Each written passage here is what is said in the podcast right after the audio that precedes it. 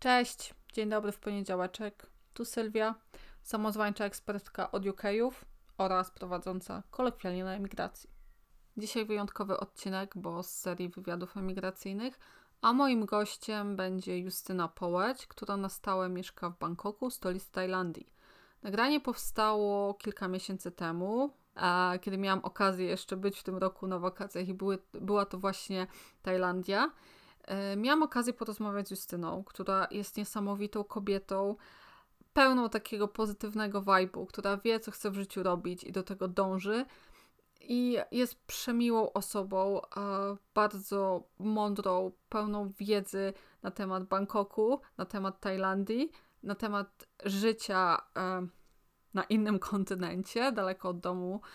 I bardzo serdecznie zapraszam Was na tą rozmowę, bo jest pełna wiedzy i taka, wiecie, no, na luzie siedzieli obok nas i słuchali. Zapraszam serdecznie, nie przedłużamy i zaczynamy. Cześć. Cześć i dziękuję za zaproszenie do podcastu. Nie ma za co, to ja się cieszę i, i moi słuchacze będą się cieszyć. Okej, okay, powiedz mi, Justyna, co to byłeś wczoraj? Wczoraj byłam w Singapurze. No właśnie wróciłam, był dosłownie wypad na dwa dni. E, taki potrzebny, no ale już jestem, działam od dzisiaj rano w Bangkoku. Dalej. W Bangkoku, tak, bo my w ogóle nagrywamy z Bangkoku, mm-hmm. gdzie udałam się na wakacje i wyczaiłam, że Justyna tutaj mieszka i mówię, no kurczę, no nie możemy tego zmarnować. Udało się wszystko. Udało się, były komplikacje. Przez kierowcę graba głównie. A, tak, tak. Okej, okay, powiedz nam coś o sobie. E, no więc jestem Justyna. Mam 25 lat. O. E, nie, no, e, dobrze, tak na poważnie, no to przeprowadziłam się do Bangkoku e, ponad, e, ponad rok temu, tak właśnie niedawno minął rok. E, no i mm, kim ja jestem? Właśnie to jest takie ciężkie pytanie zawsze, co robię, kim jestem, bo jakby kilka rzeczy jest, na które się, na które się składa to, co ja robię, więc generalnie skończyłam prawo, mhm. więc jestem magistrem prawa, ale już od dawna w sumie zajmuję się czymś innym. E, I już jak studiowałam prawo, to miałam inne zainteresowania i to tak we mnie e, się budziło i rosło. No i e, po skończeniu prawa zdecydowałam na 100%, też po pracy w, kilku kancelariach, że mm, to jednak nie jest to. Mhm. I zajęłam się właśnie tym, co wcześniej było bardziej tylko moją pasją i, i hobby. Czyli ja publikowałam w mediach wiele treści związanych z jedzeniem, ze zdrowym odżywianiem, e, z przepisami. Po prostu ja byłam zawsze fanką robienia zdjęć jedzeniu. Wszędzie, gdzie mhm. nie byłam, to robiłam. I to jeszcze było przed w ogóle istnieniem Instagrama. Okay. E, a później pojawił się Instagram i anonimowo tam publikowałam zdjęcia. A to już robiłaś takie ładne, jak teraz są, wiesz, wymagania na Instagramie robienia mm, jedzenia? Nie, aż tak wtedy nie były ładne. Mm, ja już za, zawsze dużo podróżowałam. Mhm. Więc y, ja robiłam po prostu zdjęcia temu wszystkiemu, co widziałam. Wszystko mnie interesowało, to, bo no, to były jakieś lata jeszcze nastoletnie, nie? Więc tak w ogóle no, odkrywanie smaków i jakichś swoich wiesz, zainteresowań, Super. upodobań. E, no i to moja przyjaciółka mi powiedziała o Instagramie, kiedy on dopiero wszedł w ogóle, na, w Polsce jeszcze był nieznany, była moja przyjaciółka z Londynu i mhm. wtedy chyba jeszcze Instagram tak funkcjonował, że w ogóle trzeba było mieć zaproszenie, żeby y, dołączyć, do okay. się zalogować, zarejestrować. No i ona wiedziała, że ja uwielbiam te robić te zdjęcia, mówi tam sobie wrzucisz te zdjęcia, tam są tacy wariaci jak ty, że robią zdjęcia każdemu posiłkowi i tak dalej. No i rzeczywiście tak y, było. Ja później też zapomniałam o tym Instagramie, a później wyjechałam do Stanów i tam właśnie bardzo dużo sama podróżowałam też, więc y, wrzucałam te wszystkie zdjęcia jedzenia, którego jadłam w Stanach. No ale z, trochę zboczyłam z tematu. Generalnie chodzi o to, że e, Później ten Instagram tak urósł e, i bardzo dużo osób się zainteresowało, bo ja zaczęłam się zdrowo odżywiać i bardzo wiele tworzyć przepisów. No a kiedyś to nie było jeszcze takie popularne. Tak, no Ile mój Instagram był jednym z pierwszych takich rzeczywiście. To był 2013, więc to już prawie to już tak no, 7 tak. lat temu, no później, no tak myślę, y, jakieś 5 lat temu tak y, naprawdę regularnie, nie? Mhm. Zaczęłam wrzucać już y, te różne posty. Tyle, tyle, z tylom osobom się spodobał. Ja w międzyczasie zrobiłam jakiś tam kurs dietetyka, dietetyki w sporcie, takie dodatkowe szkolenia. więc miałam jakąś wiedzę i też już mogłam trochę też pomagać innym. Sama bardzo dużo z- zmieniłam w swoim e, życiu dzięki temu, bo ja byłam takim dzieckiem trochę, może, może nie super otyłym, ale jednak takim przy kości Mhm. i e, to był taki zawsze Taką u mnie bułeczką kompleks. No tak, wręcz wiesz, nawet e, do tego stopnia, że nauczyciele potrafili mi zwrócić Aż tak? uwagę na, tak, wiesz, no wiesz, ró- ró- różni są nauczyciele, czasami trafiasz dobrze, czasami źle, nie? No ale to tam gdzieś zawsze e, mi towarzyszyło, więc e, jakby sama do tego dorosłam, żeby się dowiedzieć, jak to zmienić, poprawić i, e, i, i właśnie to mi bardzo pomogło. No i tak się wkręciłam w to wszystko. Tak, Prowadzisz bloga, tak, który się nazywa. Just Delicious X, dokładnie, Okej. tak. I Instagram ta sama Tak nazwa. sama, taka sama nazwa Just Delicious X. No i e, dokładnie po skończeniu studiów, przepraszam, że tak przyciągnęłam tą historię, Spokojnie. e, założyłam swoją firmę, no i zajęłam się już tylko właśnie tym. Zaraz po zresztą też wyjechałam do Indii, o której marzyłam od bardzo dawna, bo gdzieś tam po drodze dołączyła do tego zdrowego odżywiania yoga. Ja ćwiczę już pewnie też jakieś 7-8 lat, no i chciałam zostać nauczycielem jogi. E, No i po studiach wyjechałam do Indii na kurs nauczyciela, e, więc teraz jestem w takim połączeniu właśnie tworzę, tworzę przepisy, tworzę swoje e-booki, e, które sprzedaję internetowo, Mhm. plus e, uczę jogi. Widziałam ostatni. I w ogóle te pączki na tłusty czwartek. My akurat lecieliśmy w, w tłusty czwartek tutaj. Nie mieliśmy ani jednego pączka, a ty tak bombardowałaś ten Instagram tymi pączkami. Wszyscy, przepraszam. którzy je robili. No ja akurat y, też leciałam na, w tłusty czwartek do Singapuru. Zrobiłam wieczorem pączki, żebyśmy mieli do samolotu rano. No i w Singapurze pierwsze co, to też poszliśmy szukać pączków. Tak? I co były? Były. Super. Nie no, tam to w ogóle jest, wiesz, kulturka. Okej, czyli e, podsumowując, byłaś prawniczką, ale nie chciałaś zostać Ali McBeal. To nie twoje klimaty. Mhm. Czyli wolisz jogę Mhm. i, i generalnie odnajdujesz się tutaj, prawda? Bo tutaj, no to nie są Indie, ale właśnie na ile jest tutaj yoga popularna? To wiesz co, e, yoga jest dość popularna. Nie jest wbrew pozorom tak, że wszyscy ćwiczą jogę, bo niektórzy tak myślą, że Mhm. w, w Azji generalnie wszyscy ćwiczą jogę. To nie jest prawda. Niektórzy nie mają o tym zielonego pojęcia, ale myślę, że to jest gdzieś na, na takim, w takim samym stopniu jak u nas w Europie, że po prostu są ludzie, którzy są bardzo zainteresowani tematem zdrowia, fitnessu i, i chodzą też na jogę i tak samo jest tutaj, że jest duża grupa osób zainteresowanych, a ze względu na to, że tu generalnie tyle osób mieszka, jakby wiadomo, że ta grupa robi się duża. A co ze zdrowym odżywianiem? Bo dzisiaj, tak Ci wtrącę, byliśmy, jak Mhm. wiesz, na, na szkole gotowania. Tak. I właśnie ten szef mówił, że tutaj się strasznie dużo używa cukru i Tak. starsza generacja, tam jego mama, babcia, to one tak sypią jak chochlami. Tak mi się skojarzyło z Polską i, i solą. Wiesz co, zmienia się już. To był chyba jeden z takich moich największych zmartwień, kiedy się przeprowadzałam do Bangkoku, ponieważ w Polsce zdrowe odżywianie jest już na bardzo wysokim poziomie. Właściwie e, co chwila widzisz jakieś, mm, powiedzmy, restauracje, gdzie Mhm. możesz zamówić, e, zjeść coś zdrowego, e, mnóstwo zdrowych batonów, przekąsek w sklepach. Zdecydowanie tutaj jest tego mniej, w takich zwykłych sklepach, powiedzmy 7-Eleven e, i w takich supermarketach, ale e, widzę, jak bardzo już e, dosłownie przez ten rok, nawet e, od kiedy przyjechałam, widzę, ile nowych produktów wchodzi właśnie też w takim duchu zdrowego odżywiania. I co to są za E, produkty? I po prostu, wiesz co, trzeba się, jakby tu powiedzieć, już Ci mówię, trzeba się po prostu odnaleźć i, i wiedzieć, gdzie szukać. To są takie produkty, jak się już je znajdzie, to Mhm. są dużo lepsze niż te przekąski w Polsce. Ja mam sobie, ja mam takie sklepy w Bangkoku, które wiem, gdzie są. One są gdzieś tam y, w uliczce, powiedzmy, albo na którymś piętrze, w którymś budynku, że trzeba po prostu je wiedzieć, że one tam są. I słuchaj, oni sprzedają na przykład y, wypieki różne bez cukru, zrobione z fasoli. Wiesz, tak jak u nas na Wow. przykład y, jakieś tam brownie z fasoli Mhm. y, zdrowe. Tak samo możesz to tutaj kupić gotowe, y, po prostu zapakowane i sobie y, jako przekąskę, mafiny bananowe. Dzisiaj nawet jadłam takiego po drodze, jak y, byłam na mieście. Ym, I naprawdę niesamowite są te wypieki. I też masz wszystko napisane, że jest bez cukru, ile ma kalorii, często podane, podane jest. E, No i y, w supermarketach też już są takie produkty. Mm, Jakieś granole, musli też bez cukru.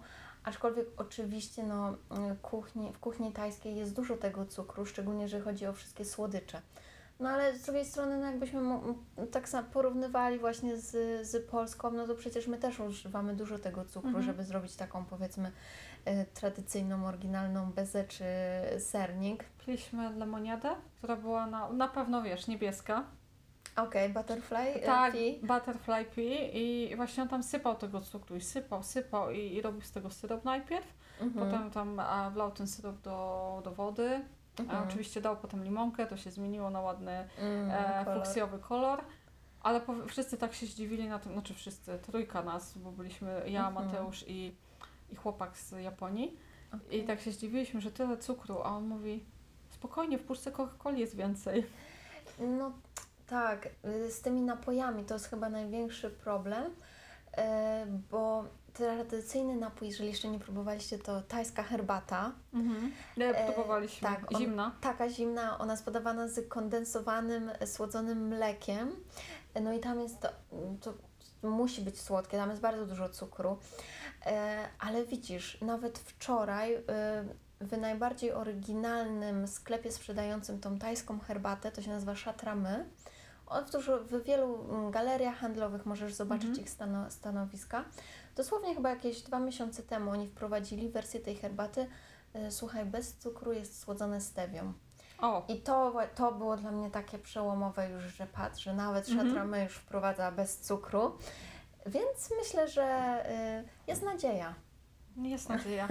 Okej, to mam teraz jeszcze gorsze pytanie, znaczy gorsze. Bardziej o, o, obstawiam, że dłużej Ci zajmie odpowiedź. Skoro Mhm. idziemy już w duchu zmian, co ja tutaj założy, zauważyłam? No bo jestem co prawda dwa dni, więc możemy, wiesz, Mhm. teraz tak porównywać. Jasne. Plastik. Mhm. Wszechobecny plastik i mi się wydaje, że oni nie są zbytnio eko. Czy mi się tylko wydaje? Bo się żywiłam na ulicach i no wszystko jest pakowane w plastik. Tak, no na ulicach y, zdecydowana większość, albo 90%, tak żeby być, tak, żeby być szczerym. Mm, Wiesz co, no wydaje mi się, że to jest taka bardzo indywidualna sprawa, bo rzeczywiście y, te masy nie przejmują się problemem plastiku i mm, sprzedawcy street foodu są starej daty, oni w ogóle jakby nie rozumieją tego problemu. Oni codziennie są na swojej ulicy i tylko sprzedają ten plastik. Oni nie pójdą na plażę i nie zobaczą, co się tam dzieje e, z tymi odpadami i tak dalej. Wiesz, to jest kwestia po prostu braku pieniędzy, tak? Bo plastik jest najtańszy. W co innego Mhm. zapakować to jedzenie, żeby to było łatwe do transportu i żeby to wychodziło tak tanio. No, E, to wiesz masz- co, dla nich i tak dużym, dużą zmianą jest to, że y, całkiem niedawno został, zostało y, zabronione używanie tych opakowań ze styropianu Mhm.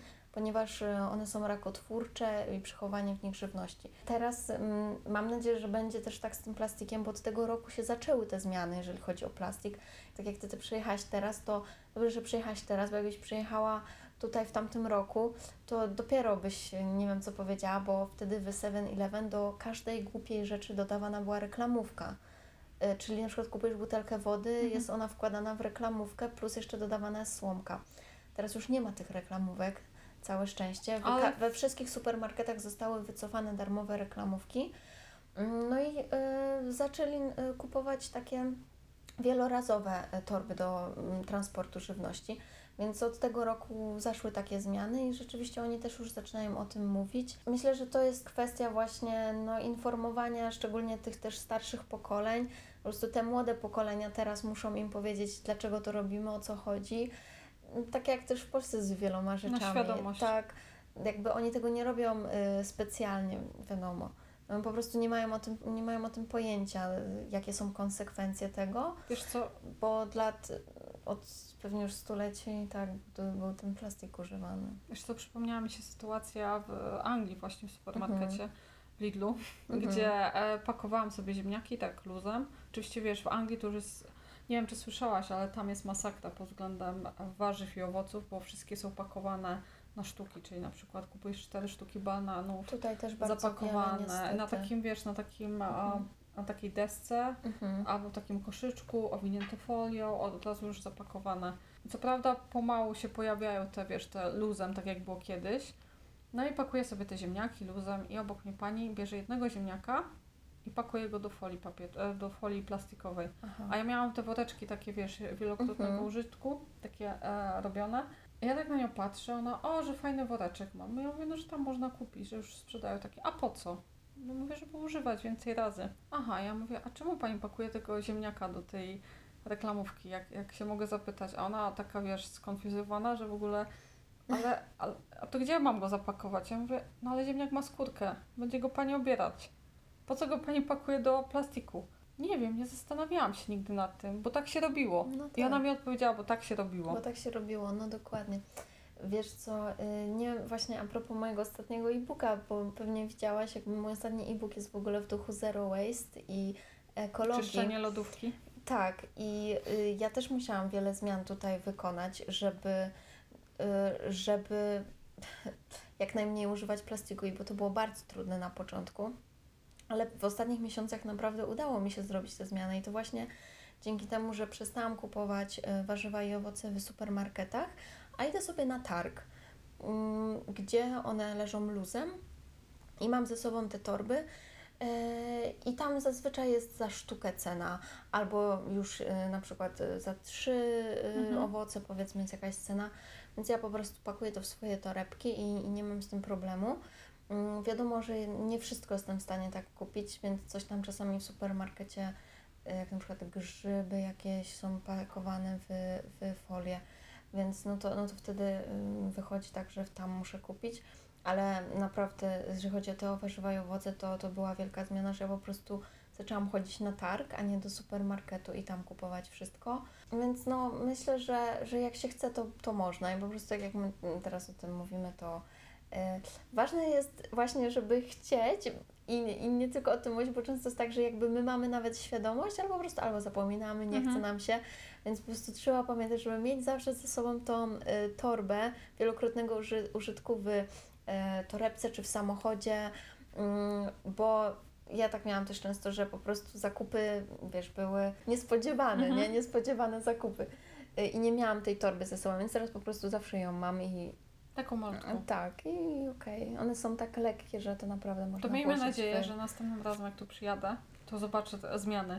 No, mam nadzieję, wiesz, to generalnie to trzeba zmienić całą mentalność, bo to problem wynika z tego, że my się nauczyliśmy żyć, y, że wszystko jest takie wieloraz, y, że wszystko jest właśnie jednorazowe, że tutaj szybko złapię obiad i on jest pakowany w tą folię na wynos, y, jakieś do domu wszystko też znosimy, od, kupujemy już to z myślą o wywaleniu, więc to trzeba tak naprawdę zmienić całą mentalność i mówić o tym, że y, żeby w domu na przykład używać słoików y, do przechowywania żywności i kupować na wagę jak najwięcej rzeczy, które są możliwe, czy Mhm. jakieś orzechy, y, ryż i tak dalej. I to jest do zrobienia tutaj w Azji, bo na przykład właśnie ryż, y, są takie miejsca, gdzie jest sprzedawany na, na wagę i można by to tak kupować. Y, W takich bardziej, wiesz, mm, cywilizowanych miejscach, w takich bym wręcz powiedziała dla wyższych sfer, Teraz bardzo wiele się tutaj też w Bangkoku sklepów otworzyło, gdzie wszystko kupisz na wagę i przynosisz swoje opakowanie.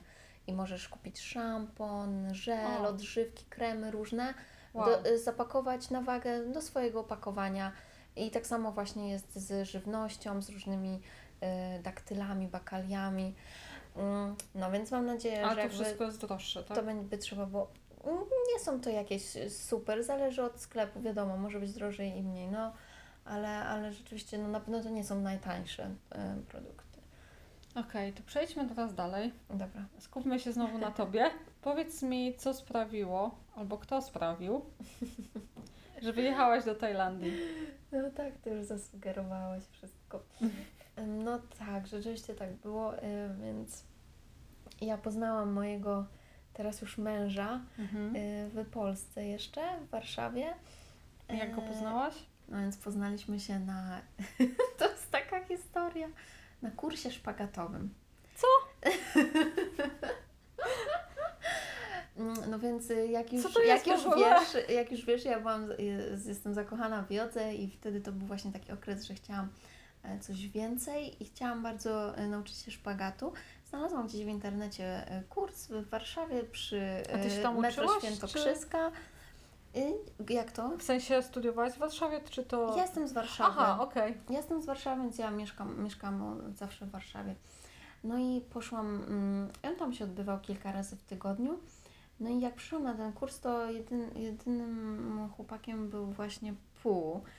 E, I jakoś już na pierwszych zajęciach, bo to generalnie mm, była taka bardzo fajna, sympatyczna grupa i my robiliśmy też sobie zdjęcia tego, w jakim jesteśmy momencie tego szpagatu. No i wiesz, pół się zapisał, dlatego że on jest instruktorem tajskiego boksu. No i też chciał zawsze umieć szpagat, żeby móc kopnąć wyżej, Mhm. wiesz, tego typu historie.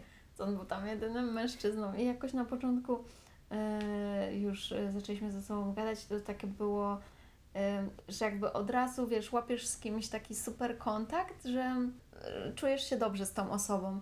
Ale to jakby zupełnie wtedy dla mnie nie było w kategoriach e, e, chłopaka i w ogóle jakiejś miłości, tylko mm, trochę się zaprzyjaźniliśmy.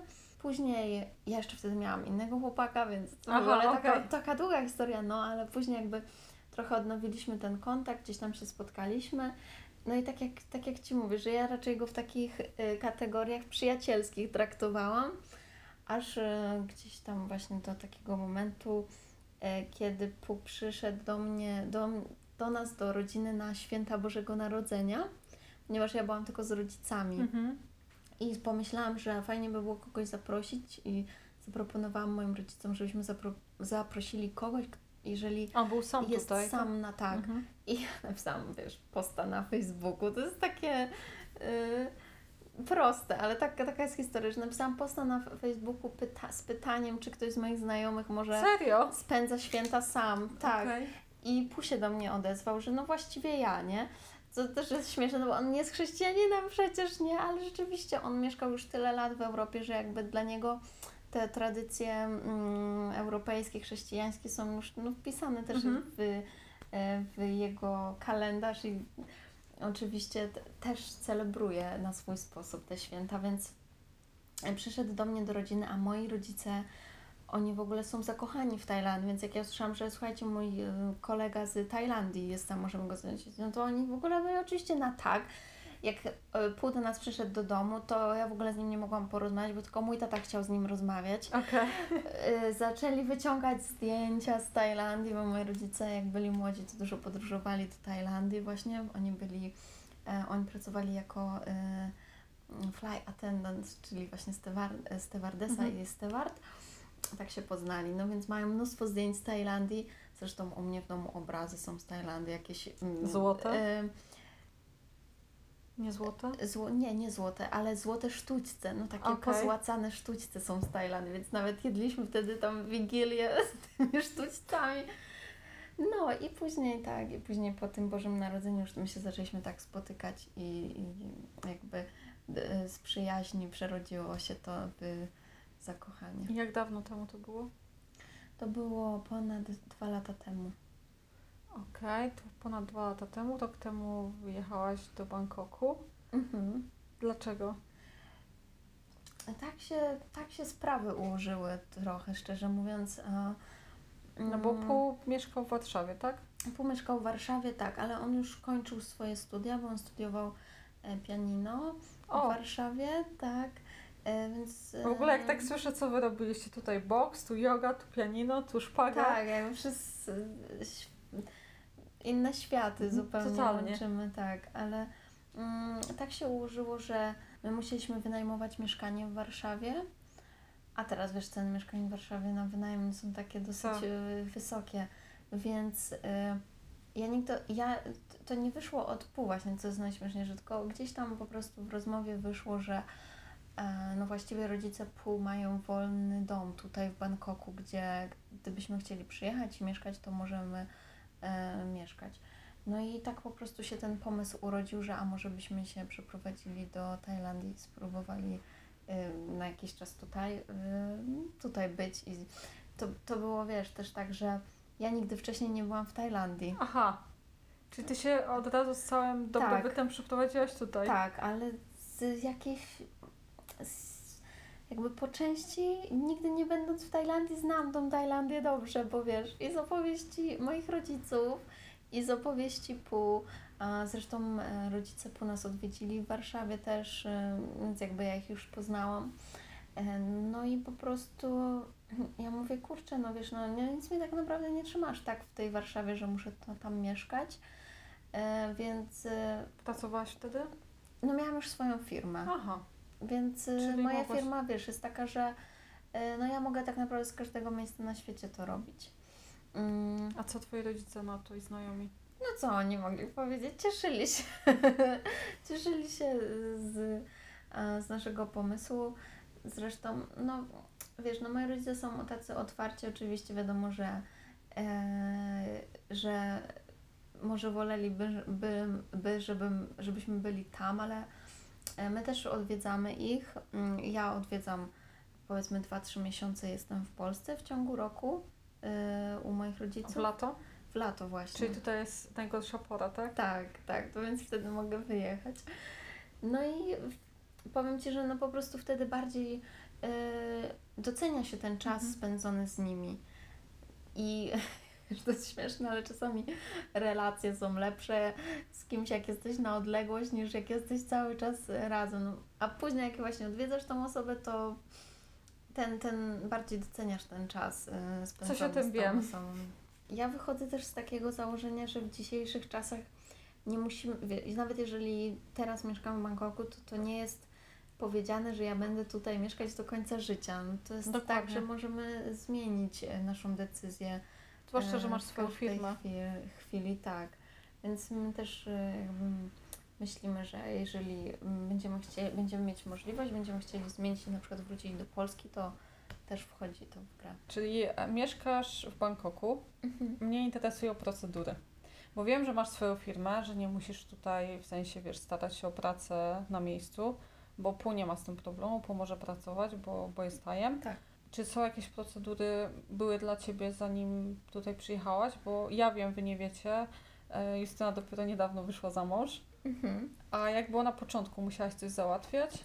E, Generalnie mm, zupełnie inaczej wyglądają procedury, y, tu, żeby mieszkać y, w kraju azjatyckim, y, nawet jeżeli ma się małżeństwo, niż w powiedzmy krajach europejskich, e, gdzie właściwie automatycznie twój małżonek staje się no nie obywatelem, ale dostaje możliwość przebywania i pracy mm, na terenie Unii Europejskiej. Więc tutaj jest inaczej. Tutaj e, ja przyjeżdżając do Tajlandii na początku jestem e, na tak zwanej wizie turystycznej wie, wielokrotnego wjazdu. I na tej wizie mogę przebywać w sumie około 8 miesięcy w Tajlandii. Bez przerwy? Nie, nie bez przerwy. Co 60 dni muszę wyjechać. E, Czyli nie masz 30 dni jak my na przykład. Tak, mam 60 dni, Mhm. ale mogę je też wydłużyć o 30 dni. Czyli w sumie mogę być 90 nawet. No i co, ale powiedzmy, że co 60 dni muszę wyjechać i y, przez 6 miesięcy ta wiza jest ważna, czyli jak wjadę y, w ostatni dzień tego szóstego miesiąca, to jeszcze mogę zostać 2 miesiące, więc w sumie mogę być 8 miesięcy. Okej. No i wyjazd mm, wygląda co, tak, musisz- że m- mogę pojechać do Laos, mogę pojechać do Kambodży, no gdziekolwiek blisko i mogę wyjechać dosłownie, no chodzi o wyjazd o jeden dzień. Zresztą no, to, to jest bardzo popularne, bo to jest taka w ogóle turystyka wizowa wręcz, to się nazywa tutaj w Tajlandii. Mnóstwo osób to robi, mnóstwo też Polaków, którzy są na tej wizie wie- wielokrotnego wjazdu, po prostu wyjeżdża co 60 dni gdzieś, żeby przedłużyć wizę. A jeżeli już jest się małżeństwem, no to wtedy prosi się o wizę e, małżeńską. Aczkolwiek właśnie różnica jest taka, że nie wystarczy sam dokument, że jesteśmy małżeństwem, żeby uzyskać wizę małżeńską, ja zawsze się śmieję, jeżeli chodzi o te wizy, co jest bardzo ważne, e, w Azji pieniądze są ważne, więc Okej. musisz pokazać, ile masz e, pieniędzy na koncie. To musi być mm, konto w tajskim banku. Czyli nie płacisz im, tylko pokazujesz jak... Tak, to Jak chodzi wiel- o to, to jest takie jakby właśnie dla nich ubezpieczenie, że Ty masz pieniądze, że jak tutaj będziesz mieszkać, przebywać na tej wizie małżeńskiej, to jakby, nie wiem, no nie będziesz e, kraść, nie będziesz gdzieś Okej. tam pracować na czarno, bo masz te pieniądze w banku. Ale Ty jesteś jest- w stanie założyć tutaj konto bankowe? E, Tak, jestem w stanie założyć konto bankowe. No szczególnie jak już y, mam też y, y, papier, że jesteśmy małżeństwem, Mhm. to wtedy nie, nie ma problemu. Y, no, tylko że to jest taka dosyć mm, spora kwota, więc to nie jest tak prosto i Duża no, tak jak kwota? w moim przypadku, no to też nie, nie odbyło się bez pomocy rodziny. A to jest To stała jest, kwota? y, to jest stała kwota, to jest kwota 40, y, 400 tysięcy batów, czyli na nasze to jest jakieś, no teraz bat tak stoi mocno, więc to będzie pewnie z 50 tysięcy, Tak. jak nie więcej. To jest, y, to jest takie coś dziwne, co bardzo mnie, wiesz, boli i, i to jest wkurzające, bo tych pieniędzy nie możesz ruszyć. To nie o to chodzi, że one mają być bank. Ty ich nie możesz ruszyć, bo oni też co dwa miesiące, e, nie, przepraszam, co 90 dni sprawdzają. Żartujesz. Trzeba mm, co 90 dni się zgłosić do urzędu i pokazać, y, że dalej mieszkamy razem, y, że nic się nie zmieniło, że te pieniądze dalej są w banku. I jak długo? Wygląda to tak, że co 90 dni to się zgłasza. Wiza małżeńska jest na rok. Po roku sobie odnawiasz tą wizę. I jeżeli będziesz ją odnawiać przez 3 lata ciurkiem, Mhm. to po tych trzech latach możesz się starać o mm, mm, permanent resident, czyli Mhm. Czyli, czyli polsku? obywatela. Właśnie to jest coś innego. Stałe, Obywa- stałe, stały pobyt. Stały pobyt, tak. Obywatel to jest w ogóle inna historia, o to to jest Mhm. bardzo, bardzo ciężko. Yy, No ale no nie, nie jest to yy, niemożliwe, tylko że tutaj już trzeba się nauczyć tajskiego i innych takich Jasne. historycznych historii. Ale tak, mm, wtedy, wtedy jeżeli Czyli już masz trzy ten lata? permanent resident, tak, po, po trzech latach odnawiania Czyli 3 lata masz zamrożone pie- 50 tysięcy złotych tak, na koncie. Tak, tak, dokładnie. No nie? Okej. No to jest, y, to jest ból. No i y, po tych trzech latach już y, jak masz ten permanent resident, no to jest spoko, no bo nie musisz już pokazywać, nie musisz już tych zamrożonych pieniędzy, pieniędzy mieć a, i możesz też pracować. Y, Dużo osób też Czyli może wcześniej nie możesz pracować? E, Właśnie mogę pracować, tak. Jak mam wizę małżeńską, też, też jest tu dużo łatwiej znaleźć pracę i pracować legalnie, bo wtedy po prostu em, mój pracodawca y, mnie zatrudnia i zgłasza to do urzędu, że y, Okej. i, i ja wtedy mam, jestem na wizie małżeńskiej plus mam pozwolenie na pracę. Inna droga to jest taka, że po prostu znajdujesz pracę i jesteś od razu na wizie ym, ym, pracowniczej, tylko że ym, to się zdecydowanie bardziej odradza w Tajlandii, ponieważ istnieje wtedy takie ryzyko, że dajmy na to, y, stracisz tą pracę i jeżeli zostajesz zwolniony, to w ciągu, ja nie wiem dokładnie, ale to jest chyba dwa tygodnie czy trzy tygodnie musisz opuścić Tajlandię, no i koniec jest, nie masz wizy. Do Okej. widzenia. A jeżeli jesteś na tej wizie małżeńskiej, no to jakby sytuacja jest inna. Jak cię nawet pracodawca z, zwolni, to nie ma to dla ciebie Jesteś trochę znaczenia, takim tak? niewolnikiem, bo wiesz, pracodawca ci zagrozi, że cię zwolni i Tak, tak, no dokładnie, więc y, lepiej mieć. Y, A jakie są zdecydowanie procedury? małżeńską. czy to jest możliwe, jak ja bym chciała zostać tutaj i pracować, nie mając męża, Taja? A, no musiałabyś znaleźć dobrze płatną pracę, Mhm. e, ponieważ mm, to są takie, tam są jakieś takie widełka, że żebyś dostała tą wizę pracowniczą, no to musi to się generalnie opłacać, czyli ty musisz być jakimś specjalistą w jakiejś dziedzinie, jest wykaz takich zawodów, no i wtedy oni muszą, twój przyszły pracodawca musi e, udowodnić, że nie może znaleźć na tajskim rynku takiej osoby i że dokładnie ty jesteś potrzebna mu. Okej. I on Cię wtedy zatrudnia, on pomaga w zdobyciu tej wizy pracowniczej. E, I wtedy chyba y, musisz zarabiać powyżej 40 tysięcy batów miesięcznie. No czyli y, no bardzo dużo Bardzo osób dużo. Za, grani- za granicę pracuje na takiej wizie. No Bangkok, no szczególnie Bangkok to jest takie miasto, że y, no wiesz, jest bardzo dużo biznesu, Mhm. bardzo dużo osób jest potrzebnych do pracy, różnych specjalistów. E, Więc dużo osób jest na takiej wizie. No i, i te, te 40 tysięcy to jest jakieś 5 tysięcy złotych, 6 tysięcy, Mhm. 5,5. E, No więc no, to jest, To jest jest dużo spoko stano, tutaj, stanowisk, które, no, jest dużo stanowisk, które jest w stanie zarobić te pieniądze, więc mogłabyś, tylko że no musiałabyś mieć szczęście, żeby znaleźć taką fajną pracę. No bo tak jak, jak kiedyś dostałam taką wiadomość na Instagramie od kogoś z pytaniem, że Ja bym, chciała, y, ja bym chciała przyjechać do Tajlandii i pracować jako recepcjonistka w hotelu, dorobić Aha. sobie na wakacje. No, no nie, no nie jest to możliwe, Mhm. no bo to po prostu, to nie jest Europa. Możesz pojechać i tak pracować w Niemczech, w Anglii czy w Jasne. Amsterdamie, ale w Azji, y, no nie, no to jest jakby zupełnie inna procedura. Jeżeli tutaj chcesz pracować, to, to musi być jakaś taka super... mm, No wiesz, już w Anglii nie, bo mamy Brexit. No właśnie nie wiem już jak z tą Anglią No nie, teraz już- już jest. jest Brexit. No tak, z Anglią już nie. Już, Już z. Irlandią. Irlandii. Tak, jeszcze tak. A słuchaj, a słyszałaś o tym, że influencerzy tutaj wyjeżdżają? Mhm. Często na przykład polscy i siedzą tutaj dwa miesiące, po czym wracają. No wiesz, no czemu nie, no jeżeli nie musisz codziennie być w biurze, no to rzeczywiście pewnie fajnie jest sobie przyjechać i siedzieć w ciepełku i Jeść dobre jedzenie. jeść dobre jedzenie. Pracować ym, w jakichś tam swoich godzinach, nie, no bo to też nie jest tak, że no przynajmniej przynajmniej w moim przypadku tak y, nie jest, to, jest- to jest niemożliwe, że ym, tak jak na jakichś filmach czy wyobrażeniach, że wiesz, y, pracujesz sobie pod palmą na plaży, y, no bo komputer ci się przegrzeje Jasne. i piasek wejdzie ci w klawiaturę, jakby to, to nie jest możliwe, więc no, ym, szczególnie Chiang Mai jest y, ym, takim miastem w Tajlandii, gdzie jest bardzo dużo tak zwanych digital nomads. To nie są tylko influencerzy, ale po prostu wszystkie osoby, które e, wykonują taką pracę, mm, że wystarczy im do tego internet i komputer, czyli wszyscy jacyś graficy, y, informatycy i tak Mhm. dalej. I to jest, e, Chiang szczególnie jest takim miastem, gdzie właśnie jest bardzo dużo kafejek, no kafejek, nie kafejek, po prostu kawiarni, Gdzie możesz iść? gdzie oni przesiadują tak i po prostu e, pracują tam w tych kawiarniach. Mm, No i, i, i tak rzeczywiście w Tajlandii jest. No, A powiedz mi, jak drogi jest wynajem? Czy to się opłaca? No bo tak sobie wyobrażam, jeśli ktoś tutaj wyjeżdża dwa miesiące, to musi mu się to opłacać. No zdecydowanie tańsze są ceny mieszkań na wynajem niż w Polsce. Tak. No i to też możesz mieć bardzo fajne mieszkanie z basenem na dachu i z siłownią, tak, Tak. jak Wy sobie znaleźliście.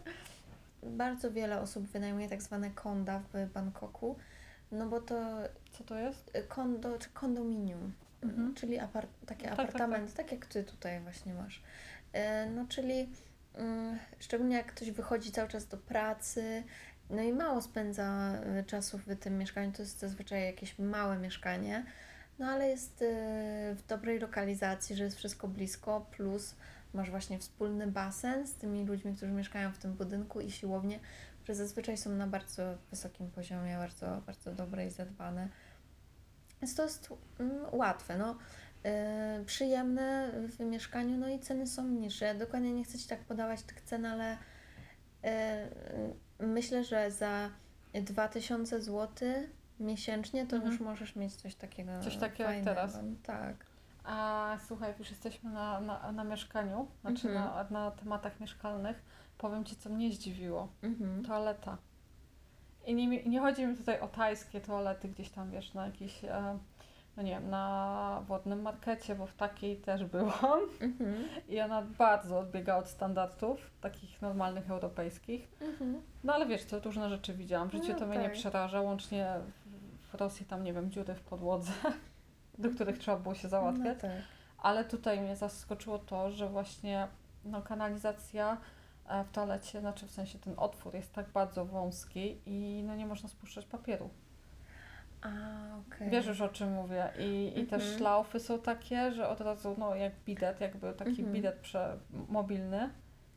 Y, Wiesz co, to, to jakby nie tylko Tajlandia, to wszędzie w Azji tak, Tak? jest, że papieru nie spuszczamy w y, toalecie, no bo po prostu to zanieczyszcza wodę i zanieczyszcza tam środowisko. Nie masz później, problemu o tym mówić. Wiesz, to, to jest takie Yy, ciekawe jak dla nie, mnie. no po prostu nie spuszczamy papieru, ponieważ łatwo się zatyka wszystko. Czyli rury są ci... Ja bym Ci wręcz powiedziała, że w Tajlandii to tam jest pół biedy, ale są kraje, które są dużo bardziej wrażliwe na tym punkcie, jak Bali i w Indiach. Tam jak spuścisz, to zaraz jest zatkane i Tak?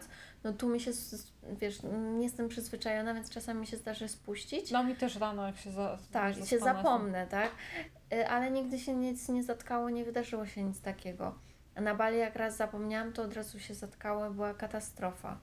No, Okej. no więc no to jest taka kwestia generalnie, y, jak się szykujesz na wyjazd do Azji, tak, na którą musisz się przygotować. Ale warto o tym wiedzieć, bo wiesz, ktoś pojedzie i zapcha, Jasne, tak. zapcha sobie toaletę i tak, no i tak, po to co? jest ważne. Dobra, to to. No i że nie ma pitnej wody. To pamiętam, że nawet ciebie, jak prowadziłaś live'a, pytałam się, co z myciem zębów, co z myciem owoców. Ach, to ty, okej. tak, to ja byłam. No, y, ja myję zęby normalnie. Też tą wodą nic z kranu, nie nic mi się nigdy nie wydarzyło. Y, No, na wodę z kranu y, no nie, pi, nie pijemy jej, aczkolwiek ja Można myję w niej gotować? owoce. Gotuję też y, z tej wody, w, tej, w tej wodzie Mhm. mm, warzywa, zupy i tak dalej. Y, I, I nigdy nie miałam problemu. Okej. Ale w Indiach na przykład bym tego nie zrobiła. Jakoś nie wiem, w Indiach bardziej mnie ostrzegali. W Indiach kiedyś się tam trochę źle piła, e, czułam po myciu zębów tą wodą, więc Okej. zależy od, no, od Ty chyba mówiłaś też. wtedy na tym live'ie, że Bangkok jest e, w sensie, wiesz, tutaj jest bardziej ta woda, nie wiem, sprawdzana i o, jednak Tak się- oczyszczana. Nie jest czysta, tak jak w Warszawie na przykład. Mhm. Nasz, ja się nie mogę doczekać właśnie, to jest dla mnie luksus picie wody z kranu. Ja nie E, wiem, w czemu nie Warszawie pije. na przykład. Ja piję, ja jak jestem w Polsce, to napełniam zawsze swoją butelkę do pełna tą wodną z kranu. Jestem szczęśliwa, że to jest takie proste. No bo tutaj, jak jestem na mieście, mi się skończy moja woda, to muszę sobie kupić w tej butelce Mhm. plastikowej. A propos tych butelek plastikowych i wody, to trzeba sprawdzać, słuchajcie, bo ja mam już swoje takie y, wody, które w 7-Eleven są y, sprzedawane. Trzeba po prostu sprawdzić na butelce, z jakiego plastiku ona jest zrobiona. I ja biorę sobie te, które są zrobione z plastiku z numerkiem 5, czyli to nie są butelki PET z jedynką, Mhm. tylko z piątką. I te piątki są, one są generalnie bezpieczniejsze dla, dla nas, bo nie, wy, nie wytwarzają się te niebezpieczne substancje, jak z Mhm. nich pijemy. Więc y, i chyba też właśnie jest, y, one są lepsze, jeżeli chodzi o recy- recycling. Mhm. Tak, także y, ja kupuję tą miner, minerę, czy tam minerale ona się nazywa i ona jest z, tej, z tego plastiku z numerkiem 5. Więc to też jest Nie jakieś... wiem, jaką teraz e, pijemy. Czy uczysz się tajskiego, a twój mąż zaczyna uczyć się polskiego? No więc y, ze względu na to, że on mieszkał jakieś 4 czy 5 lat w Polsce, on rozumie wszystko po polsku. Ja nie mogę Tak? y, przeprowadzić rozmowy na przykład telefonicznej y, po polsku z myślą, że on nie będzie wiedział o co chodzi. A on rozumie wszystko. Y, Ale mm, ma, no, ma problem z mówieniem, czy według mnie bardzo dużo słów zna i no, szczególnie z jedzenia to zna wszystko, ale y, jakby trudno mu jest składać te zdania, żeby to było poprawnie, no ze względu na naszą gramatykę. Mhm.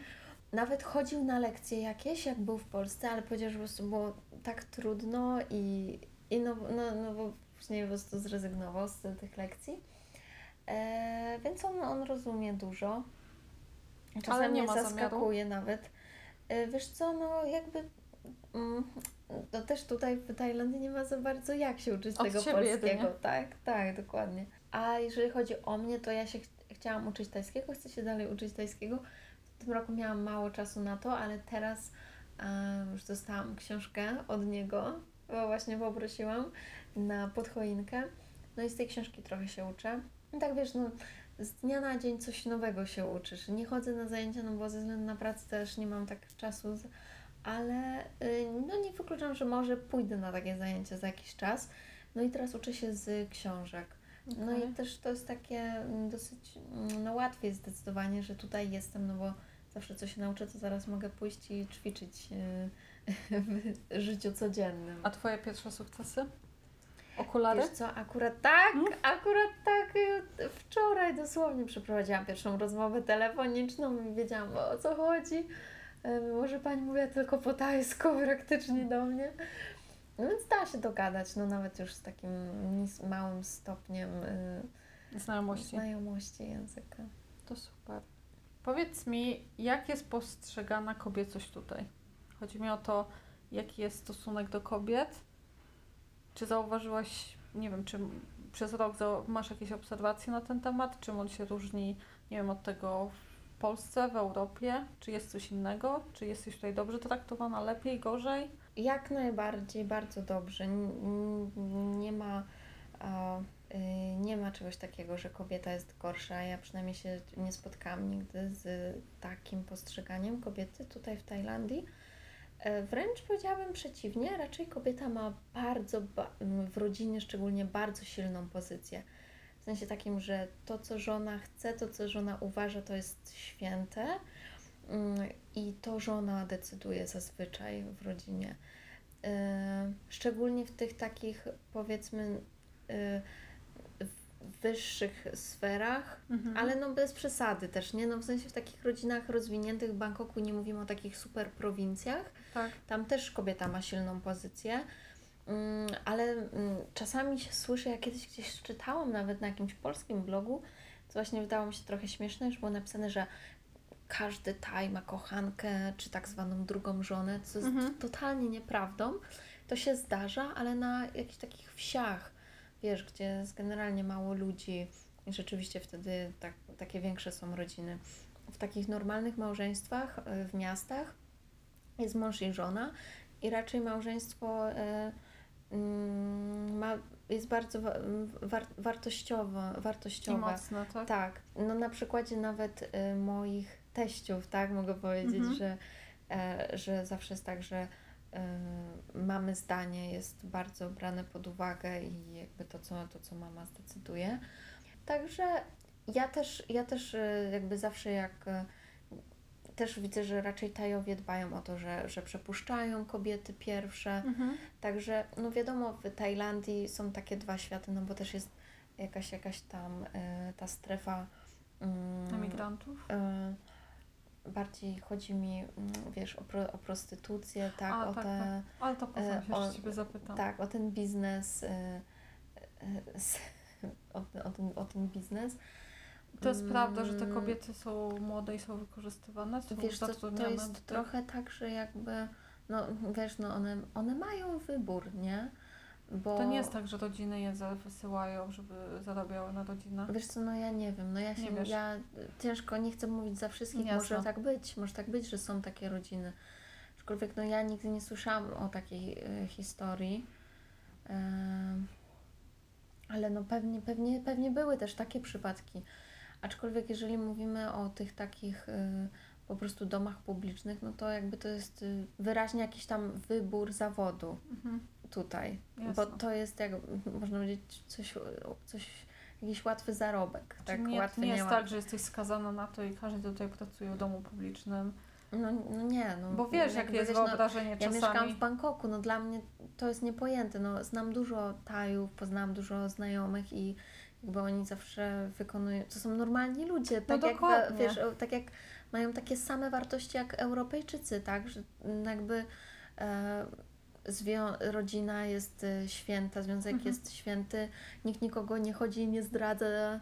Wiesz, wiesz o, co, o co mi chodzi. A... Ale wiesz, jak, jak na przykład za granicą, jak ja powiedziałam, że lecimy do Bangkoku, to było zaraz, że, że na seks turystyka, ale po co? Przecież tak, masz to, jest jakieś, to jest jakieś bardzo, wiesz, to jest bardzo jakieś takie stare mm, przeświadczenie o Tajlandii tak samo e, wiesz, z tą ktoś, teksturystyką. Ktoś jakby... widział jakiś film taki stary chyba z Nicole Kidman, już nie pamiętam jak się ten film nazywał. Mhm. Ona właśnie była w Bangkoku i tam ktoś jej podrzucił narkotyki, trafiła do tego więzienia. I wiesz, i słyszałam już, że Boże, wiesz, tam jest takie więzienia, tam zabijają ludzi w tych więzieniach, poleci, wsadzą ci narkotyki, a tak, wiesz, tak mi, tak tylko, mhm, mhm. mhm. Już nie ma sensu nawet dyskutować, wiesz, to no są już tak. takie rzeczy, że... No to są jakieś e, takie stare, utarte... Y najczęściej Brak to jest, świadomości. Tak, wypowiedziane przez osoby, które po prostu nigdy nawet nie były w Azji albo w ogóle za granicą i tak. nie mają pojęcia. E, wiesz, co jeszcze chciałam powiedzieć a propos tego, że rzeczywiście w Tajlandii często zobaczysz taki układ, że jest jakaś młoda dziewczyna, tajka z zagranicznym mężem i on może być nawet stary, ale chodzi o to, że to on jej do niczego nie zmusza, to mhm. ona y, po prostu Tajki uważają, że e, mężczyźni z zagranicy są bogaci i są bardziej interesujący dla nich, ponieważ zapewnią im dobry byt w porównaniu do Tajów. Po prostu wszystkie Tajki generalnie chcą znaleźć męża z zagranicy, najlepiej z Ameryki albo z Australii, albo z Europy. Co z Tobą się stało nie tak, że... jesteśmy bardzo y, wyjątkowi. To się bardzo rzadko zdarza, żeby była kobieta y, z zagranicy i, i facet taj, czyli właśnie Mhm. o ten odwrotny. Mm, Wiesz, no za każdy przypadek jest inny, co mogę Ci Jasne. powiedzieć. No ale to jest fajne, wiesz, takie egzotyczne. Mm, no, patrzą się na nas na ulicy często, bo też dostaję często takie pytania od swoich znajomych, że jak Ty to zrobiłeś? A powiedz mi w takim razie, jak już jesteśmy, jacy są mężczyźni tutaj? E, Tajowie? W sensie, czy widzisz jakieś różnice? Czy są tacy sami jak u nas? Różni są. Zazwy- wiesz co, chyba bardziej tacy me- wychillowani są. Tak? Zwłaszcza na drogach. O Boże. Na drogach to jest w ogóle inny, Inna bajka. To się w ogóle, to co się dzieje na drogach to jest jakby inny, na, inny świat. Ja się też często zastanawiam, mówię to, że ja mam wrażenie, że właśnie Tajowie są tak mili, fajni, a jak wsiadają za kółko, to po prostu się zupełnie zmieniają. Próbowałaś tutaj prowadzić. Tylko, że to jest kwestia właśnie tego, jak, mm, że jakby tutaj nie da się trochę być miłym na tej drodze. Po prostu Mhm. musisz dbać o siebie. Nawet jak prowadzisz, to po prostu jest, jest tak ciasno, że jedyne o czym, o czym marzysz, to żeby przejechać jak najszybciej, więc rzeczywiście nie zwracają uwagi zupełnie na pieszych. No, No nie tylko na pieszych, to jest co ja... Jak jechaliśmy tutaj, nie mogłam wierzyć. Mm. I ci wszyscy na motocyklach, którzy mają gdzieś auta, mają gdzieś w ogóle czerwone światło, chodniki nawet, wiesz, to jest Mhm. dla mnie... Odważyłaś się tutaj jeździć autem? Nie, ja nie jeździłam. A tuk-tukiem albo na motorku? Nie, Nie. Chociaż w Polsce y, ja mam prawo jazdy od 18 roku życia i, i jeżdżę od 18 roku życia w Polsce, jakby dla mnie zawsze miałam samochód. Tutaj jakoś, wiesz co, nie czuję takiej potrzeby, no po prostu... Kochasz życie za bardzo.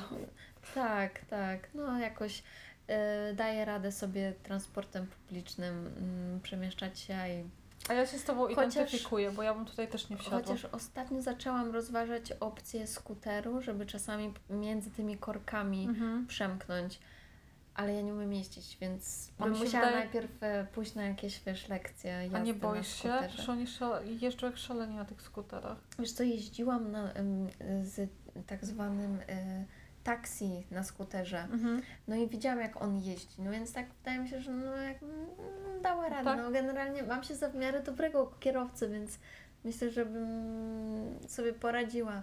No jak, jak się, wiesz, wypadek ma zdarzyć, no to się jej zdarzy, no ale e, no myślę, że jest to do zrobienia. Też wiele osób za granicę jeździ. Zresztą w Wietnamie jest jeszcze więcej tych skuterów i, i też jest e, Mhm. ciężko. A powiedz mi, bo jestem ciekawa, bardzo jestem tego ciekawa, Mm. czy jesteś traktowana cały czas jak turystka tutaj? Bo to, co my zauważyliśmy, wiesz, ja Mhm. się tutaj czuję trochę jak celebryta. Serio, wszyscy mi machają, wiesz, przechodzimy koło salonu masaży, wszystkie panie, hello, wiesz, Mhm. i mi machają. Auta się zatrzymują, te, tuk-tuki cały czas, wszyscy, wiesz, jak tylko staniesz na chodniku, trąbią na No ciebie. jasne. No Jeszcze wy przyjechaliście w takich fajnych okolicznościach, że jest mało turystów, więc wiesz, no oni szukają turystów, Mhm. no bo m- musi się biznes kręcić, a, Mówimy przez a jest koronawirusa, tak? tak, a jest y, no, dużo mniej turystów, więc ci, którzy są, no to muszą o nich zadbać. Czyli to jest, macie głównie turystykę z Chin, tak? Jest bardzo wiele, tak, turystów z Chin, to prawda. No teraz właśnie, teraz nie widzisz tych turystów No właśnie nie widzę. I, I więc to po prostu cieszyć się ale już wszyscy ten, nam no, mówili, że przyjechaliśmy w idealnym momencie, bo jest, nie jest tak tłoczno. Tak. No wiesz, mi nie przeszkadza to, że mnie biorą za turystę. Czyli biorą cię cały czas, tak? Czasami mnie biorą, ale może mi przeszkadza na przykład jak bym miała sobie wziąć taksówkę, bo wiem, że będą chcieli mnie oszukać i tak dalej, nie? I to będzie problem. E, Ale w wielu miejscach to jest, e, generalnie to nie jest zły układ. To nawet, wiesz co, to już nawet nie chodzi, czy jestem turysta, czy nie. Generalnie zawsze będzie coś takiego, że ja jestem tak zwanym farangiem. Farang Mhm. Po tajsku oznacza osobę, e, która jest z zagranicy, jest biała, czyli jest albo z, z Stanów, z Australii, albo z Europy. Generalnie mm, no, no nie ma urody azjatyckiej. To się mówi na tą osobę farang. Co ciekawe, to samo słowo po tajsku oznacza, słuchaj, gujawę. Okej. Ten owoc. Okej. Tak, także możesz usłyszeć, że czasami o, to, to, to słowo jest bardzo często używane i ono ma bardzo pozytywny wydźwięk. To nie jest tak, y, że to jest jakieś rasistowskie Mhm. powiedzenie. Po prostu możesz powiedzieć na siebie, że jesteś farang, ja też mówię, że jestem farang. E, I, i, i, I w Tajlandii jest coś takiego, że właśnie my, farangi, jesteśmy trochę na takiej taryfie ulgowej często, jesteśmy y, lepiej Mhm. traktowani. W sensie lepiej, to są takie głupie rzeczy, tak, ale które robią później różnicę, jak na przykład em, powiedzmy jest konkurs i ja mogę wziąć w nim udział, w sensie wygrać jakąś Nie. duperelę, Mhm. e, ale pół jak się zapyta, czy może to już, to już nie, no nie, wiesz, i, i, i tego typu, albo na przykład próbowanie e, jedzenia na ulicy, Mhm. nie, bo oni uwielbiają dawać te Tak, różne tak. testery, no to jakby e, wiadomo, że mi zaraz dadzą i w ogóle będą się cieszyć, że ja mogę spróbować i tak dalej. No A ale nie, taki, gdzie- taki, gdzie taki taj, no to już ten. Chociaż akurat Pół ma to szczęście, że też jest często brany za turystę ze względu na to, że jest ze mną. No i wszyscy mówią, że wygląda jak. y, wszyscy y, tak celują, że jest z Japonii, Aha. więc zazwyczaj też jest brany za Czy jest turystę. lepiej? Powiedz mi, a, bo mieszkasz tu już rok, czy zauważyłaś, że turyści robią jakieś pas, albo coś, czego nie powinno się robić, albo nie wiem, jakiś łatwy sposób, jak można urazić tutaj e, Mhm. ludzi? Wiesz co? Nie zauważyłam takich typowych, że jakieś duże pas robią, aczkolwiek często mi się zdarza spotkać Polaków w metrze y, i w BTS w tej Mhm. kolejce. E, po prostu ja sobie jadę i słyszę, że ktoś rozmawia po polsku. I, I słyszałam kilka rozmów. I wiesz, co, to nie jest jakieś duże pas. I teraz ciężko będzie to przywołać, o czym oni mówili, ale często jest coś takiego, że jakby my coś zobaczymy i wyciągamy z tego jakieś wnioski, jakąś ocenę sytuacji, która jest zupełnie błędna, Mhm. że jakby mm, mamy zaraz jakieś przeświadczenie o tym, o patrz jak oni robią, dlatego tak robią, to to robią i tak. A to jest w ogóle błędne, nie? Jakby ja o tym wiem, bo już tutaj mieszkam Mhm. i, e, i wiem jak jest. Mm, Ale powiedzmy, że coś zobaczymy i, i, i oceniamy, i, oceniamy te zachowania. E, Generalnie chyba nie ma takich dużych pas, bo wiesz, Tajowie też są wy, wyluzowani bardzo. I u nich to jest tak, że no nie ma się czym za bardzo stresować, bo nawet gdybyś coś miał zaraz zrobić źle, to oni po prostu ci powiedzą, że a, a musisz zdjąć buty, nie? No, zdejmij te buty, bo tutaj musisz zdjąć buty. Ale mm, nie ma takich dużych pas. Ja na przykład sama, wiesz, czytałam o takich rzeczach, co, co żebym, żebym ja nie zrobiła. Mhm. I kiedyś wyczytałam coś takiego, że tajów nie można dotykać po głowie. Pomyślałam tak, Boże, przecież ja cały czas mojego pu dotykam po głowie i w Mhm. ogóle to jest, wiesz, nie? Rzeczywiście nikogo obcego bym nie podeszła i nie, doty- nie dotykała po tej głowie, więc to jest coś takiego, że nie można jakby Obcych, dotykać nie tak, swojego męża. Tak, ale wiesz, mm, no myślę, że w kwestiach religijnych to będą takie rzeczy, które są pewnie oczywiste, że mm, zazwyczaj przed jakąś świątynią jest napisane, że trzeba zdjąć buty. No to po prostu zostawiamy te buty przed. Inna sprawa jest taka, że na przykład ym, blisko Bangkoku jest Ayutthaya, czyli tak zwana stara stolica Bangkoku i tam jest bardzo dużo y, statuetek Buddy. Jest to, to takie znane miejsce, gdzie jest głowa Buddy wyryta w... y, Ona się dosłownie wpisała w drzewo Mhm. mm, ta statuetka Buddy. Chyba nie wszyscy o tym wiedzą, bo, ale tam stoi strażnik i on generalnie mówi o tym. Mówi, że jak robimy sobie zdjęcie z tym Buddą, to trzeba usiąść pod tym drzewem. Nie można stać. Zasłonić go w sensie, tak? To chodzi o to, że Twoja głowa nie powinna być ponad głową Buddy nigdy. Okej. Na żadnym zdjęciu, y, generalnie jak tam się chodzi, to też powinno się raczej tak kucać.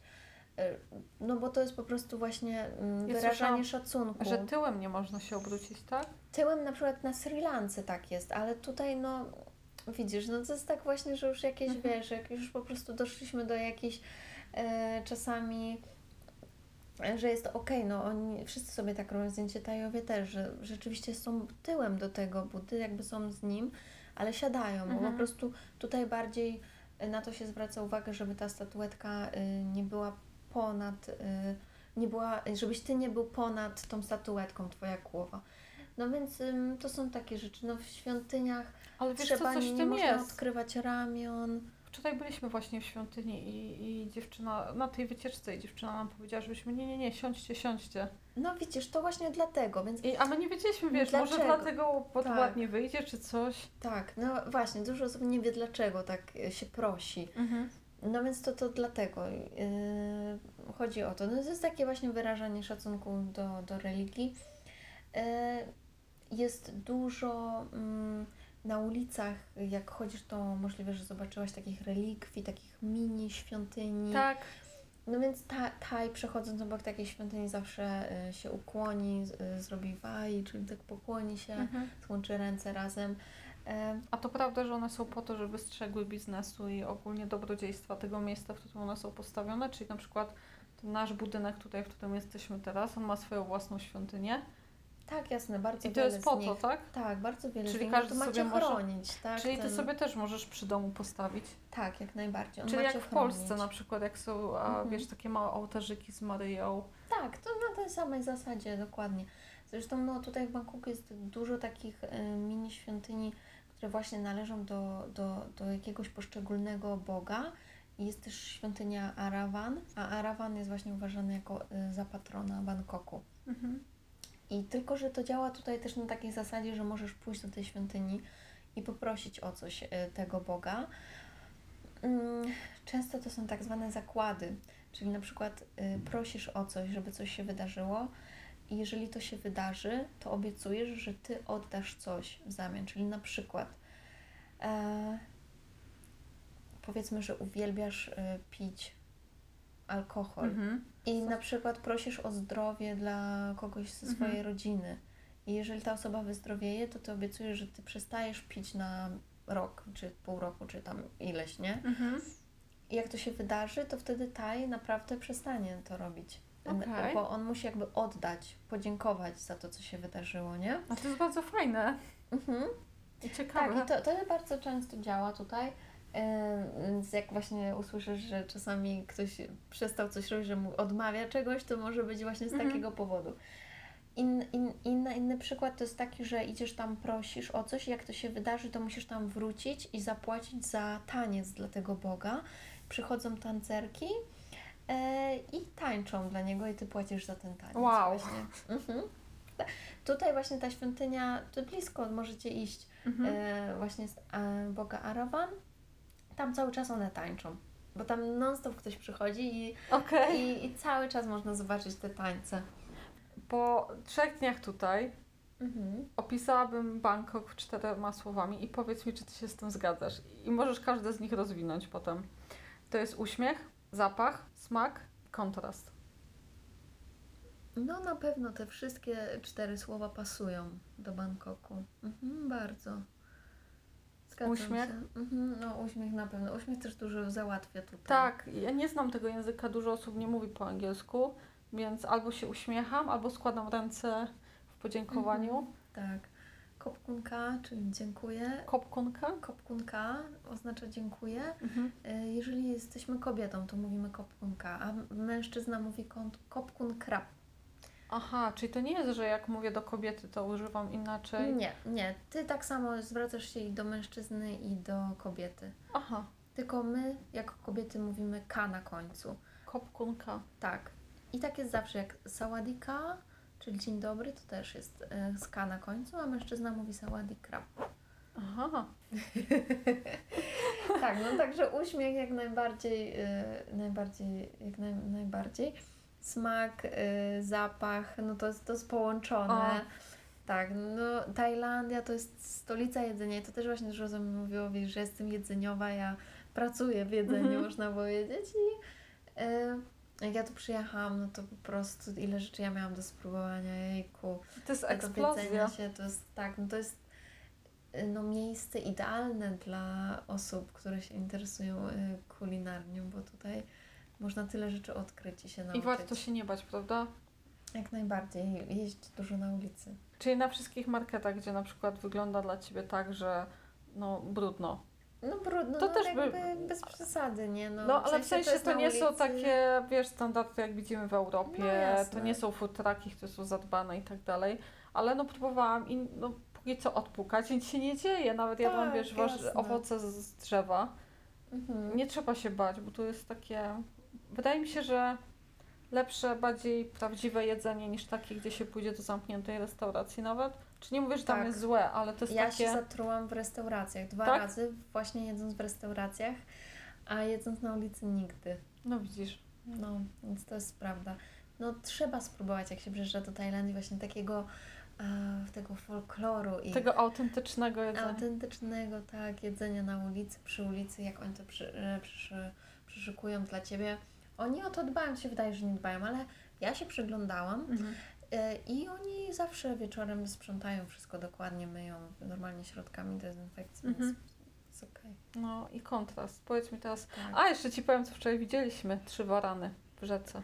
O, byście może w Lumpini? po- Nie, jeszcze tam nie byliśmy. Tam Chcielibyśmy. bardzo mam- dużo waranów. Y, Kiedyś tam praktykowałam jogę i mnie Tak? zaatakował jeden, to właśnie pierwszy, znaczy nie zaatakował, po prostu zaczął się zbliżać do mnie.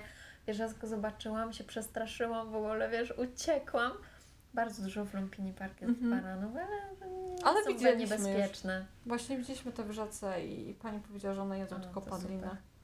No tak, no raczej one nie Ale byłam-. Byłam w szoku, na serio. To jest takie, wiesz, coś takie egzotyczne i Mhm. Dobra, powiedz mi o tym o kontraście, bo ja Ci powiem, jak to widziałam. W sensie, że jest ten, na przykład są drogie restauracje i są, wiesz, te uliczne, tak, które no, tak, tak. za chwilę idziesz, jest jakaś taka rudera, za chwilę stoi a świątynia pełna złota i wszystkiego. Gdzieś tam za chwilę biegają koguty, a, a tutaj stoi wielki wieżowiec. No pewnie. Wiesz co, wydaje mi się, że to jest kwestia właśnie no, wszystkich takich bardziej rozwiniętych miast, y, że po prostu są ludzie, którzy mieszkają w slumsach i są ludzie, którzy mieszkają na bardzo wysokim poziomie. Y, No więc osoby z takich wyższych sfer no, mają y, dużo wyższy standard, wiadomo. No właśnie ci, którzy mieszkają w takim y, bardzo kiepskim standardzie, co, co ciekawie, oni, oni nie narzekają za bardzo, oni są i tak szczęśliwi na swój sposób i oni się starają zarobić. Właśnie to jest duża różnica w porównaniu do tego, jak ostatnio byłam w Polsce i się bardzo źle czułam. Czułam się mniej bezpieczniej niż w Bangkoku, ponieważ jeżeli tylko się zatrzymałam gdzieś na ulicy, to zaraz ktoś do mnie podchodził i żebrał o Aha. pieniądze. Nie zauważyłam tutaj nikogo. Warszawa, wiesz, tutaj nie wydarzy się, żeby ktoś żebrał o pieniądze, w sensie może siedzieć z koszykiem, Tak, to tak. się może wydarzyć, ale wtedy zazwyczaj dlatego, że jest bez nogi, Mhm. bez nóg wręcz, bez rąk, totalnie nie nadaje się do pracy Tak, ale już. nikt do mnie nie podchodził. Ale nigdy nikt do Ciebie nie podejdzie i nie będzie prosić o pieniądze, ponieważ tutaj to jest sprawa honoru, że jeżeli potrzebujesz pieniędzy, to cokolwiek wymyślisz, żeby zarobić na te pieniądze. Czyli będziesz sprzedawał już jakieś po prostu kwiatki zerwane w ogrodzie, no Mhm. cokolwiek będziesz sprzedawał, wyjdziesz na ulicę, byle co, byle żeby po prostu no, zarobić te pieniądze uczciwie, a nie, nie żebro, Mhm. żebro. Oni po prostu czują taką potrzebę, że no, nikt Ci za darmo nie da y, nic. Y, Musisz na to sobie jakoś zapracować. I to jest właśnie taka różnica w ogóle w tutaj społeczeństwie. E, co u nas właśnie jest trochę odwrotnie, nie? Bo u nas to w ogóle ostatnio czytałam jakiś artykuł, że w ogóle w Warszawie jest jakaś mafia już, e, która Co? tak działa, że oni po prostu ustawiają swoje, swoich takie, mm, wiesz, stałe osoby, które żebr, że- żebrzą na Mhm. ulicy. W każdym razie to tak trochę bardziej pozytywnie, to tylko powiem o tym, że za to tutaj, w tych drogich restauracjach, za naprawdę mega jedzenie, y, często te bufety all you can eat, możesz zapłacić taką cenę za to jedzenie, które Ci się by nie śniło w Warszawie, że na przykład za 150 zł możesz mieć homara, kraby, mm, te wszystkie e, owoce morza, e, właśnie na takim bufecie all you can eat w jakichś super Mhm. hotelach. No, gdzie w Polsce byś za to na przykład tylko może, nie wiem, jedno małe danie zamówić Mhm. w takiej cenie, takie bardzo ekskluzywne. Więc to jest też tak, że jakby jest łatwiej osiągnąć y, taki super poziom tutaj. Bo mniej pieniędzy potrzebujesz, żeby żyć w takich super warunkach, tak myślę. Myślę, dlatego też jest tak popularna taj- Tajlandia. Mimo tego, że jest wiesz, ciepło, Tak. To my tutaj na tyle rzeczy mogliśmy spróbować już sobie pozwolić. Mhm. I mimo tego, że wiesz, wszyscy, wszystkim się wydaje, że tutaj trzeba bardzo dużo pieniędzy, że trzeba koniecznie biur turystycznych, bo jest niebezpiecznie, a to wcale nie jest prawda, bo No, Można to inaczej rozegrać, prawda? no ja bym doradzała zawsze mieć ubezpieczenie No tak. przyjeżdżając, ze względu na jakieś różne zatrucia, tak, które mogą się wydarzyć. Ja na przykład miałam te zatrucia, jak byłam dwa dni Albo w szpitalu. wypadek tuk-tukiem. Albo jakiś wypadek, tak. Byłaś w szpitalu tutaj. To też Mhm. masz już za sobą wypadek, znaczy pobyt w szpitalu. Tak, tak. I jak było? To był w ogóle mój pierwszy w życiu pobyt w szpitalu. Aha, nie byłaś nie byłam nigdy. nigdy w Polsce tak przyjęta na oddział, że musiałam nocować. Mhm. Miałam jakiś zabieg, ale to było bez nocowania. I teraz pierwszy raz byłam w Tajlandii, tak się poważnie zatrułam, że mnie zatrzymali na noc.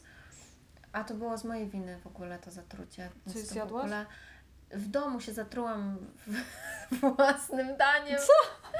Po prostu się śpieszyłam i kupiłam, miałam jakieś nowe grzyby i wiesz co, no się śpieszyłam i po prostu źle je przygotowałam.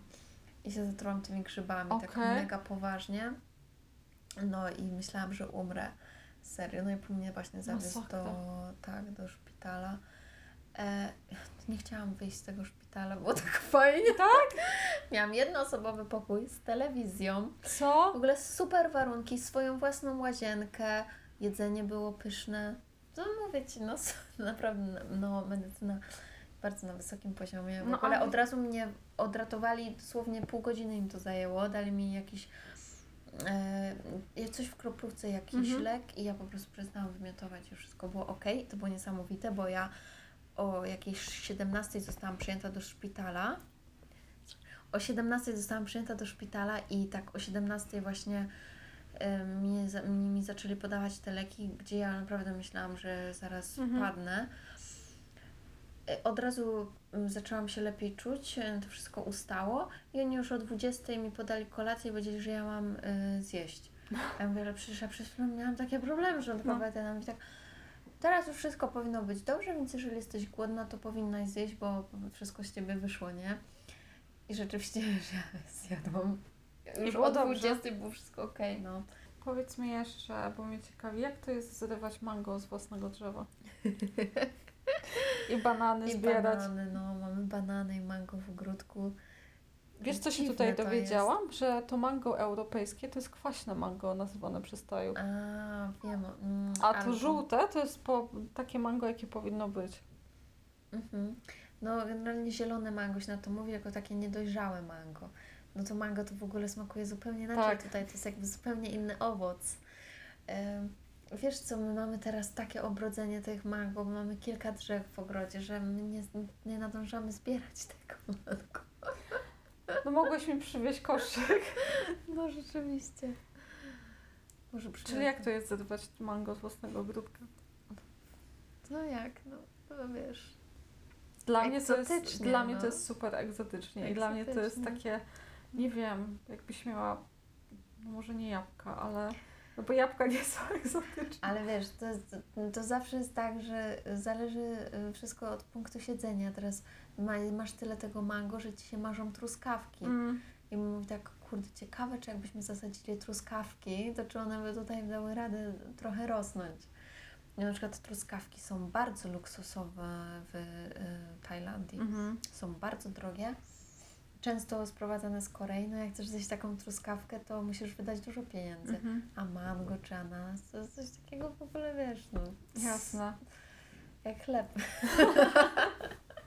Jak ziemniaki. Jak ziemniaki. O. I jeszcze powiedz mi, czy masz na koniec jakieś rady co do podróżowania Wiesz co, na pewno mam dużo rad, tutaj? ale Takie najważniejsze. takie w ogóle jakby coś, to u mnie na YouTubie, na kanale jest, e, ja zrobiłam dużo filmików o Tajlandii i właśnie jest jeden taki typowo o radach. Zrobiłam takie, co nie usłyszysz w przewodniku, więc zapraszam jakby coś na mój kanał Just Delicious X na YouTubie. Mhm. Tam jest też o zakupach w Bangkoku, o różnych targach, o tym, jakie jedzenie spróbować. Na moim blogu też są takie rady. Więc ja bym mogła o tym mówić i mówić Jasne. i mówić, byśmy nagrały kolejny podcast.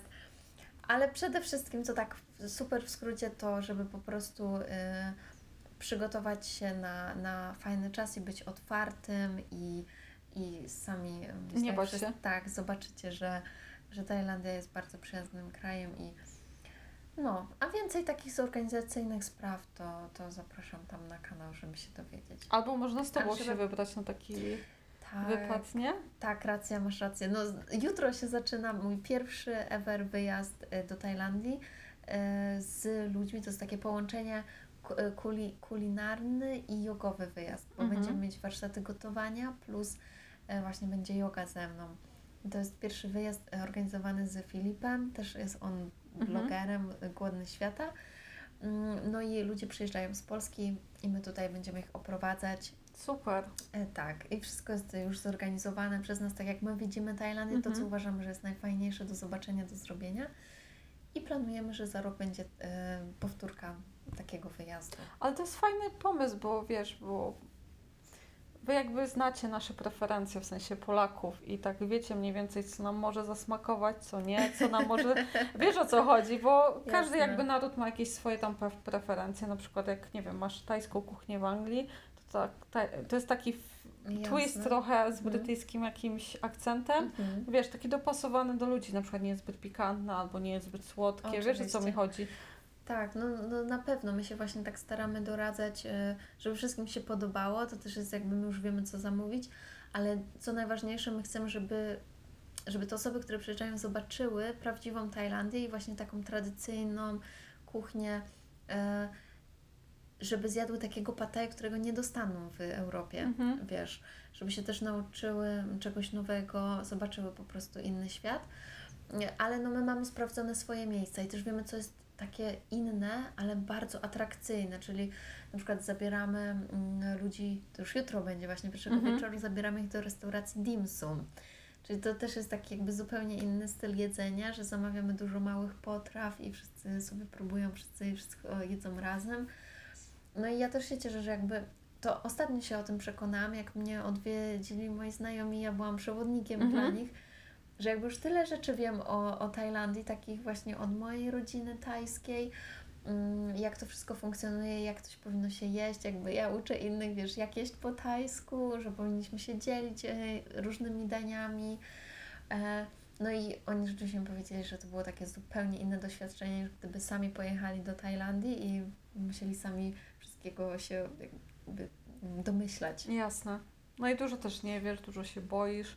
Nawet nie to, że boisz, ale nawet nie wiesz, co to jest, jak widzisz Tak. i z czego to jest. Tak. I mógłbyś się zapytać, czy tam, co to jest, no ale i tak nie, zrozumiesz. zrozumiesz. Pewnie, no to ja miałam to samo. Byłam tak wdzięczna, że jakby mogłam poznawać Tajlandię z moim y, pół i z Mhm. jego rodziną, ponieważ wszystko, cokolwiek, co chciałam spróbować, to mogłam wiedzieć, co ja właściwie próbuję. Oni mi wszystko przetłumaczyli, sprawdzali. Są takie rzeczy, których nawet nie jestem w stanie przetłumaczyć na Mhm. polski, szczególnie rodzaje ryb różne, których tutaj próbowałam Bo w ich nie. Tajlandii. Jest jakaś nazwa po angielsku, ale jak wpisuję po polsku, to po prostu mi tłumaczy na ryba, po prostu my nawet nie jemy takich ryb i, i nie znalazłam nazwy Widziałam tutaj te ryby, takie trochę strasznie wyglądają niektóre. Duże są po prostu, ale są bardzo dobre, bardzo dobre ryby są, więc Tak. trzeba szczególnie spróbować. Próbowałam krewetki i o, Cudowne. o, to jest totalnie inna krewetka. Tak, no ja też uwielbiam. I za taką cenę masz Mhm. e, giganty. Tak, to są giganty. Dobrze, dziękuję Ci bardzo za rozmowę. Dziękuję Ci, że znalazłeś dla mnie czas, bo, bo jesteś bardzo zabiegana. Nie ma problemu, cieszę się, że się Trochę spotkaliśmy. współczuję, że, znaczy współczuję sobie, że nie przyniosłaś mi pączka tego, bo tak, tak patrzyłam. No ja wróciłam też wczoraj, więc Tak, nawet wiem. nie zdążyłam. Wiem, żartuję. Mogę Ci polecić dobre miejsce w Bangkoku, jakby coś. To Na pączki? możecie pójść. No. Nie, no. Ja, wiesz, ja już czuję, że w mojej krwi zaczyna płynąć pad thai i, Okej. i, a, i wszystko inne. Także dziękuję Ci na, za tą rozmowę. Pozdrawiamy Was serdecznie z e, 22 piętra, chyba tak? Apartamentowca. Tak, tak jest apartamentowca. Ja też bardzo dziękuję. No i zapraszamy do, do Tajlandii. Tak, i zapraszamy do Justyny. Znajdziecie ją, ja tam podlinkuję. Podlinkuję, e, nie wiem, Instagrama, bloga. Tak, jak najbardziej. No. No, możecie poszukać. Taka sama nazwa wszędzie, Just Delicious X. Także to była taka próbka o Tajlandii. Jak chcecie się dowiedzieć więcej, to możecie. Tak, zapraszam. Jest No. dużo treści. Dobrze, dziękuję Ci bardzo. Dzięki bardzo i sawadika. Sawadika.